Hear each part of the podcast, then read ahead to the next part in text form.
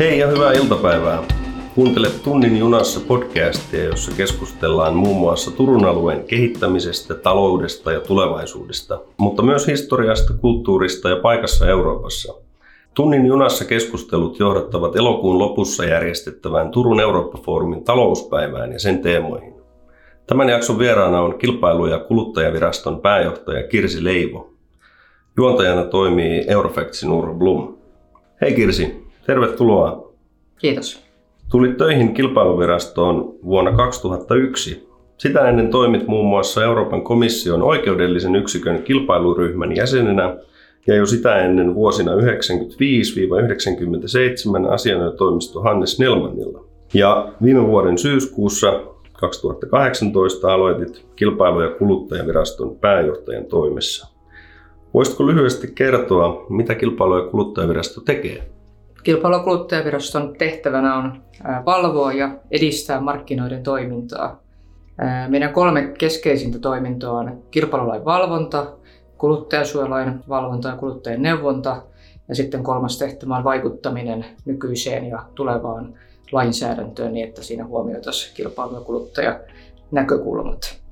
Kilpailuvalvonnassa me puututaan kartelleihin ja muihin laissa kiellettyihin yritysten toimintatapoihin, kuten määrääväisen väärinkäyttöön tai yrityskauppoihin, tämmöisiin menettelytapoihin tai, tai kauppoihin, jotka nostaa hintoja kuluttajien ja, ja muiden asiakkaiden vahingoksi. Ja kilpailuvalvontapuolta vetää ylijohtaja Timo Mattila. Sitten täällä kuluttajapuolen valvonnassa ja neuvonnassa meidän tehtävä on, on suojella kuluttajia epäterveiltä kauppatavoilta. Ja tätä toimintoa vetää kuluttaja-asiamies ylijohtaja Katri Väänänen. Tämän lainsäädäntöön vaikuttamisen tehostamiseksi me ollaan perustettu uusi vaikutusarviointiyksikkö, jota vetää valtiovarainministeriöstä meille siirtynyt Tuuli Kakola Uusitalo ja tutkimusprofessori Mika Maliranta. Ja tämän yksikön tehtävä on tarjota yhteistyössä muiden viranomaisten kanssa riittävää etukäteistä vaikutusarviointia esimerkiksi markkinoita avattaessa. Mielenkiintoista. Sellainen tuli myös mieleen, että mitkä on kilpailu- ja kuluttajaviraston keskeiset tavoitteet tai tehtävät? Miten sä näet ne nyt viisivuotiskaudellasi viraston pääjohtajana? No mun mielestä viraston kaikkea toimintaa on syytä tarkastella siitä lähtökohdasta, että miten me tuotettaisiin mahdollisimman paljon hyvää yhteiskunnalle. Et meidän on syytä kilpailu- kuluttajavalvonnassa keskittää meidän niukat voimavarat sellaisiin tapauksiin ja selvityksiin, joilla on merkittävin vaikutus kuluttajiin ja kansantalouteen.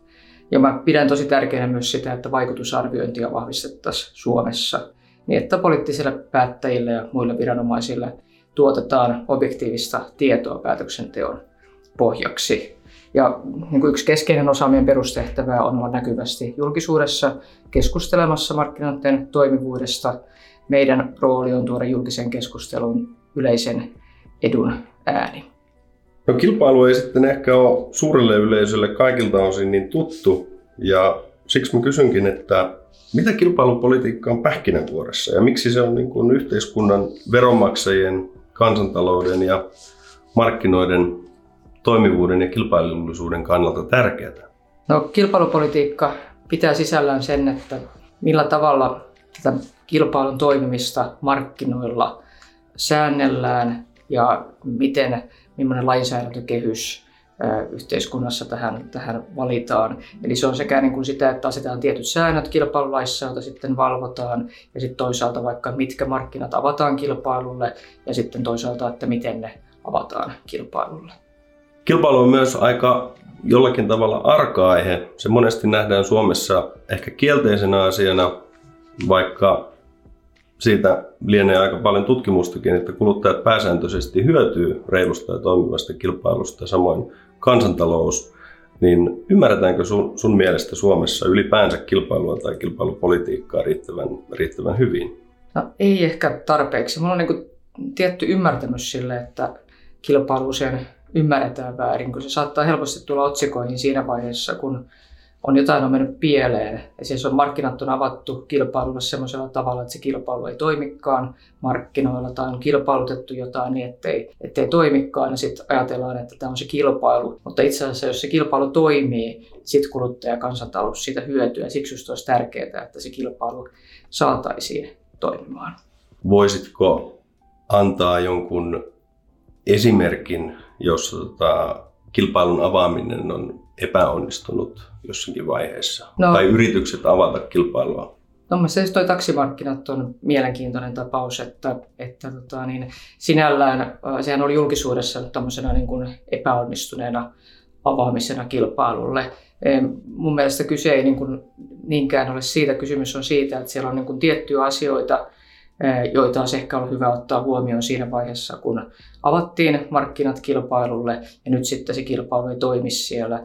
Se, että se ei ihan, ihan toimi riittävän hyvin, niin se ei tarkoita sitä, että, että pitäisi peruttaa pois siitä kilpailun avaamisesta, vai tarkoittaa sitä, että siellä pitää tehdä tiettyjä korjaustoimenpiteitä, että se kilpailu toimisi siellä sitten paremmin. No, koska kyse on yritystoiminnasta ja kilpailu sitä osaltaan säätelee, niin miten sä näet kilpailupolitiikan kytkeytymisen vaikkapa elinkeino-, työllisyys- tai teollisuuspolitiikkaan? No, tämä on ehkä myös niin yksi osa, mikä Suomessa ei ehkä ole ihan mielletty loppuun asti, että miten keskeinen osa se on elinkeinopolitiikkaa. Ja miten jos meillä kilpailu toimii huonosti, niin miten sitten meidän kilpailukykymme on silloin heikompi. Kuluttajat maksaa liikaa tuotteista, yritykset, jotka tarvitsevat kotimarkkinoiden tuotteita, maksaa liikaa näistä tuotteista. Ja vaikka se on niin kuin, yleensä jokainen yritys pyrkii itse asiassa niin kuin välttämään kilpailua, ja se on jokaisen yrityksen niin kuin nimenomaan se, mikä niin kuin vie eteenpäin, että halutaan löytää se oma kilpailukykytekijä, mikä erottaa, erottaa tämän yrityksen muista yrityksestä. Että siinä niin kuin tietyssä tilanteessa se on yrityksen oma etu välttää sitä kilpailua, mutta pitemmän päälle, mitä kilpailullisemmat meidän markkinat on, niin sitä terveempää meidän yritystoiminta on ja sitä paremmin meidän yritykset itse asiassa sitten pääsee myös maailmanmarkkinoille. Sä olet aiemmin todennut, että Suomessa on monilla toimialoilla kohtuullisesti toimivat markkinat, joista vientimarkkinat lienevät kaikkein terveimpiä. Mitä kotimarkkinoillamme, jotka paikoin ovat aika keskittyneitä ja hintataso voi olla korkea, innovatiivisuus vähäistä ja Olet jatkanut keväällä viraston huhtikuun uutiskirjeen pääkirjoituksessa otsikolla Suomella ei ole varaa heikosti toimiviin markkinoihin, jossa kirjoitit muun muassa, että maan kilpailukyvyn ja hyvinvoinnin säilyttämiseksi ja kehittämiseksi tarvitaan uudenlaisia keinoja ja että kilpailu- ja kuluttajapolitiikan vahvistaminen on tärkeä osa tätä kokonaisuutta. Kun sanot näin, niin millaisista uusista keinoista on kyse? No, mä ajattelen niin, että Suomi ei pärjää tässä niin kuin nykyisessä globaalissa maailmassa ja kilpailussa heikolla kilpailupolitiikalla. Et meillähän on kilpailukulttuuri aika nuori. Jos ajatellaan niin kuin menneitä vuosikymmeniä, niin tähän yritykset on, on sopineet keskenään hinnoista ja jakaneet markkinoita. Ja tästä niin kuin hyvin vahvasta traditiosta tehdä yritysten kesken yhteistyötä hinnoittelussa ja muuten markkinoilla toimiessa, niin, niin sitten on selvästi edelleen jäänteintä, vaikka me ollaan, niin kuin meillä on nykyään kilpailulakia ja ollaan osa EUta. Ja mun mielestä tätä niin kuin seurauksena se, että meillä on kilpailupolitiikka jäänyt Suomessa heikompaan asemaan kuin monessa muussa maassa tai EUssa. Esimerkiksi kartellivalvonta, yrityskauppavalvonta ja kilpailuvaikutusten arviointi avattaessa kilpailua. No tästä ehkä päästäänkin sitten tähän päivään jatkokysymyksenä. Mitä sinun mielestäsi tällä kilpailupolitiikan saralla sitten tällä hallituskaudella voitaisiin tehdä tai harkita tehtävän? No esimerkiksi lääkejakelusta niin, niin Suomi mitä ilmeisemmin maksaa tällä hetkellä liikaa. Sitten että se, että millä tavalla tämä niin kun asia, asia tota, niin säännellään toisin, niin kannattaa huolella harkita, että se että sääntelytoimenpiteet on sellaisia, että, että sitten oikeasti Suomi jatkossa maksaisi siitä vähän, vähän vähemmän. Samoin esimerkiksi lääkkeiden hankinnasta kansainvälisiltä yhtiöiltä niin vaikuttaa siitä, että sieltäkin Suomi maksaa liikaa. Ja mä ajattelen, että tämmöiseen ei ole, ei ole niin kuin Suomella varaa yli, ylihinnan maksamiseen. Julkisissa hankinnoissa me tiedetään, että siellä useissa tarjouskilpailuissa on vain yksi tai kaksi tarjoajaa. Tämä on tuore tutkimus ja tämä on hyvin hälyttävä tieto, että näin on, koska he tarkoittaa sitä, että Suomi saattaa maksaa tällä hetkellä liikaa julkisista hankinnoista. Ja siellä olisi myös paljon niin kuin säästöjä saavutettavissa sillä, että, että tätä tehostettaisiin. Toimivat markkinat ja tämän julkisen ja yksityisen suhde on erittäin mielenkiintoinen kysymys. Varmaankin iso asia viime hallituskaudelta, joka nytkin on edessä, on esimerkiksi nämä sosiaali- ja terveyspalvelut yhtenä esimerkkinä, mutta miten näet tämän markkinoiden avaamisen tai esimerkiksi monopolien purkamisen, niin onko ne jonkinlaisia prioriteetteja kilpailullisuuden lisäämiseksi? On markkinoita, jotka kannattaa avata vaikka sitten tämä niin kuin lääkejakelu, mutta silloin on aina niin kuin tärkeää se, että miten se tehdään. Että se ei ole olennaista, että markkinat avataan, vaan se, että miten se suunnitellaan niin, että se kilpailu siellä oikeasti toimii. Ja sitten meillä on paljon markkinoita, jotka on kyllä niin kuin auki, mutta kysymys siitä, miten se kilpailu siellä saataisiin toimimaan paremmin. Olet todennut Twitterissä, että kartellit ja liialliseen keskittymiseen johtavat yrityskaupat tulevat kuluttajille ja kansantaloudelle kalliiksi. Onko Suomessa kartelliongelmia? Joo, siis me, tota, niin me kartelli, meidän kar, kartellivalvonta yksikkö, niin, niin, tota, niin meillä on tietoa siitä, meillä on paljon kartelliepäilyjä, meillä on jäänyt kiinni kartelleja, meillä on ollut liian vähäiset voimavarat kartellien selvittämiseen, meillä on paljon hyllyssä kartelliepäilyjä, jotka pitäisi, pitäisi selvittää. Tässä kartellipolitiikassa on, niin kuin, olisi erittäin tärkeää niin kuin, tiukentaa tiukentaa niin kuin usea, useasta, usealla eri tavalla. Että jos ajattelette, että kartelin valvonnan keskeisin tavoite olisi ehkäistä kartelit niin, että kartelia kannattaisi.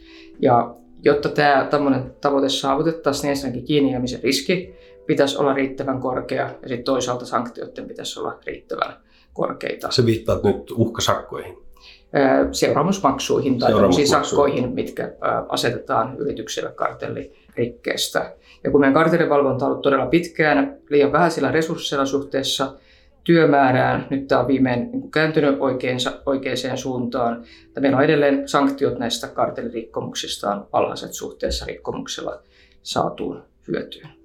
Kaikki yritykset haluavat tietenkin pyrkiä kasvamaan ja kasvattaa markkinaosuuksiaan. Se, miten se tapahtuu, voi tapahtua toki orgaanisesti, mutta myös sitten yritysostoin ja kilpailu- ja kuluttajavirasto voi puuttua liiallista keskittymistä aikaansaaviin yrityskauppoihin, mikäli kaupan osapuolien yhteenlaskettu liikevaihto on 350 miljoonaa euroa. Kysymykseni kuuluu, onko liikevaihtoraja nykyinen mielestäsi liian korkea? On ihan liian korkea. Ja se on myös monikertainen suhteessa muiden Pohjoismaiden maiden vastaaviin liikevaihtorajoihin. Ja tämä tarkoittaa sitä, että ää, meillä on paljon yrityskauppoja, joita ei voida lainkaan tutkia, että mitkä ne kilpailuvaikutukset ovat. Ja tämä johtaa siihen, että niin kun alle näiden liikevaihtorajojen markkinat voi Suomessa keskittyä. Ja jos ne keskittyy, niin se tarkoittaa sitä, että jos ne keskittyy liikaa, niin se voi olla, että kuluttajat maksaa liikaa, asiakkaat maksaa ää, liikaa.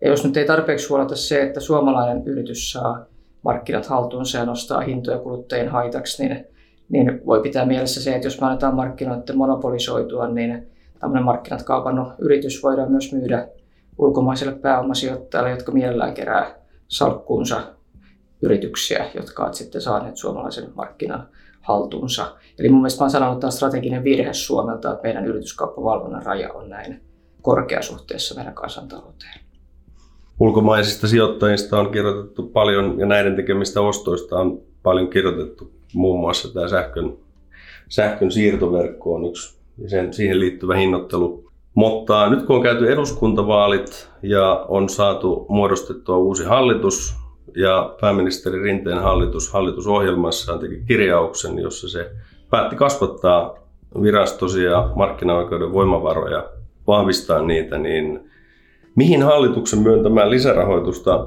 tullaan mahdollisesti käyttämään? No, me vahvistetaan kartelivalvontaa ja me vahvistetaan vaikutusarviointia. Nämä on niin kuin semmoisia keskeisiä kilpailupoliittisia asioita, joita me tullaan, tullaan ensisijaisesti vahvistamaan. Löytyykö uuden hallituksen ohjelmasta sitten muita kilpailu- ja kuluttajaviraston tavoitteita tukevia kirjauksia, jotka mielestäsi voivat parantaa Suomen kilpailukykyä ja hyvinvointia pitkällä aikavälillä? No, siellä hallitusohjelmassa on ilahduttavan paljon kilpailu- ja kuluttajapolitiikkaan liittyviä tärkeitä kirjauksia. Että siellä on todettu yleisesti se, että kilpailu- ja kuluttajapolitiikan toimivuutta varmistetaan ja tosiaan mainittu että meidän toimivaltuuksia, sanktioita ja resursseja vahvistetaan ja siellä on myös yleisesti todettu, todettu, että kilpailua voidaan lisätä sellaisilla aloilla, joissa kilpailu toimii puutteellisesti.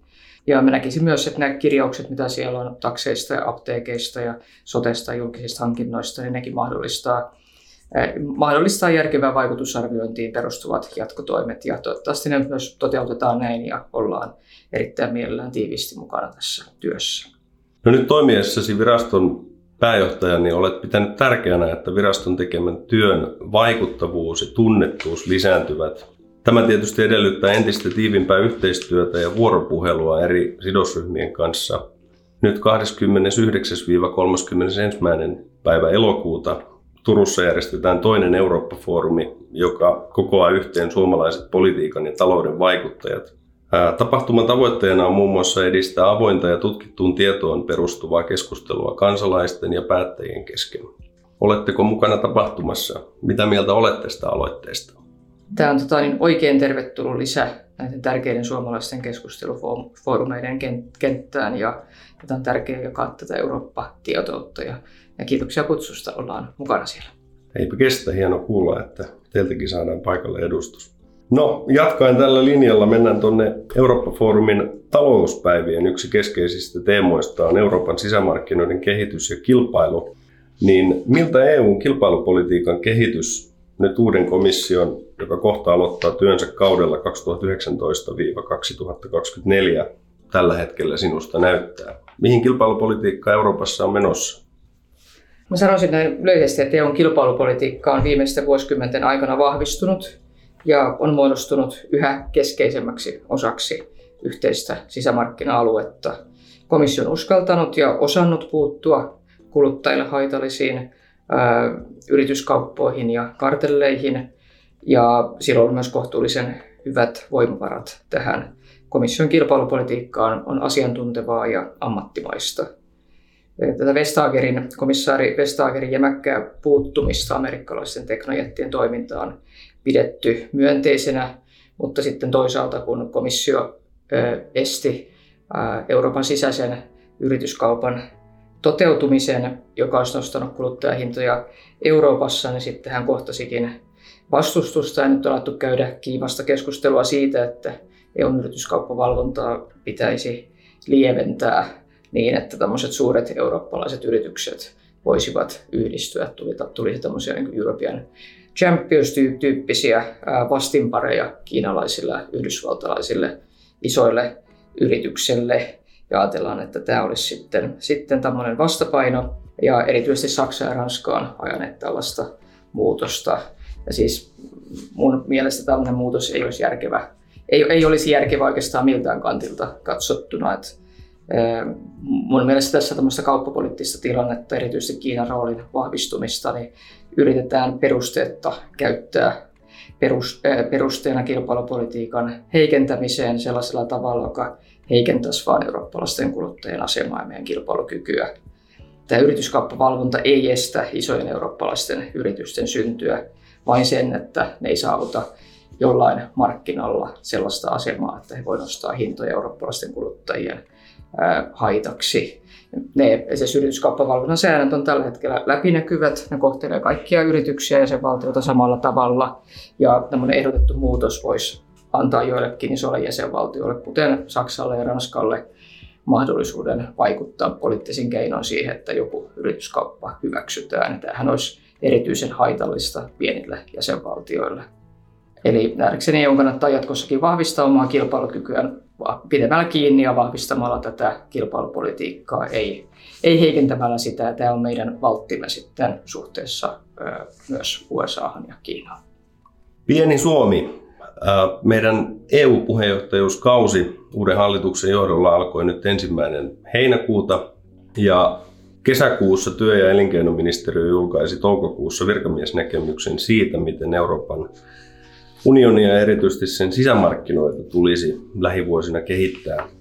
Temmin raportissa tarkastellaan muun muassa EUn tulevia strategisia painopisteitä kasvun ja kilpailukyvyn näkökulmasta. Ja edellisessä tunnin junassa podcastissa vierailijana oli työ- ja elinkeinoministeriön EU- ja kansainvälisten asioiden johtaja Janne Känkänen.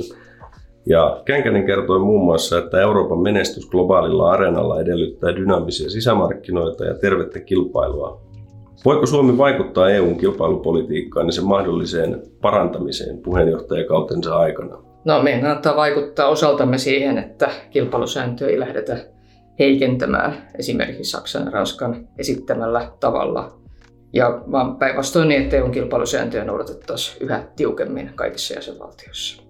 Tästä kysyn jatkokysymyksen. Miten aktiivisesti sun johtama virasto tekee komission kilpailun pääosaston kanssa yhteistyötä tai kommunikoi ylipäänsä? Meillä on todella paljon yhteistyötä, että on, on paljon koke, kokouksia ja, ja yhteydenpitoa. EU-kilpailusääntöjen täytäntöönpano on järjestetty nykyään niin, että, että jäsenvaltiot tekevät sitä yhdessä komission kanssa ja esimerkiksi niin kuin tärkeimmät päätökset niin menee, keskustellaan komission kanssa ennen niiden julkaistamista. Nyt uusi komissio on saanut jäsenmaiden päämiehiltä toimeksiannon valmistella EUlle niin sanottu uusteollistamisstrategia, jonka lisäksi keskiössä tulevat olemaan olemassa olevien EUn sisämarkkina- ja kilpailusääntöjen toimeenpanojen ja noudattamisen valvonnan tehostaminen. Minkälaisia vaikutuksia näet näillä linjauksilla? Mun mielestä se olisi oikein järkevää, että jos, jos niin kuin kaikki maat pistäisi EU-kilpailusäännöt omissa jäsenvaltioissaan täytäntöön yhtä tehokkaasti kuin komissio itse, niin sisämarkkinat toimisi paljon paremmin. Ja nyt täytyy ikävä kyllä sanoa, että Suomi ei ole tässä ollut mikään mallioppilas. Meillä ei ole ollut kilpailusääntöjen, EU-kilpailusääntöjen täytäntöönpano erityisen tehokasta johtuen lainsäädännön puutteista ja resurssivajeista. Ja toivottavasti tämä nyt saadaan, saadaan kuntoon. Uuden hallituksen päätösten myötä suunta ainakin näyttää olevan oikea. Lähestytään takasuoraan ja palataan taas kotimaan asioihin. En malta olla kysymättä vaikuttamisesta. Suomessa monesti kuunnellaan aika herkälläkin korvalla suurten yritysten näkemyksiä esimerkiksi sääntelyn kehittämisestä sekä sen osalta, millaisia vaikka yritystukia poliittisesti voidaan hyväksyä. Olet ollut julkisuudessakin vahva tutkitun tiedon ja vaikutusarviointien puolustaja. Pääministeri Rinteen hallitus on ohjelmassaan tehnyt tietopoliittisen linjauksen hyödyntää päätösten valmistelun ja päätöksenteon tukena tutkittua tietoa vielä nykyistäkin voimakkaammin. Miten näet tutkitun tiedon tehokkaamman hyödyntämisen? Voiko se vaikuttaa positiivisesti kilpailu- ja kuluttajapolitiikkaan tulevaisuudessa tai sen tekemiseen? Mun mielestä on ihan valtavan tärkeää.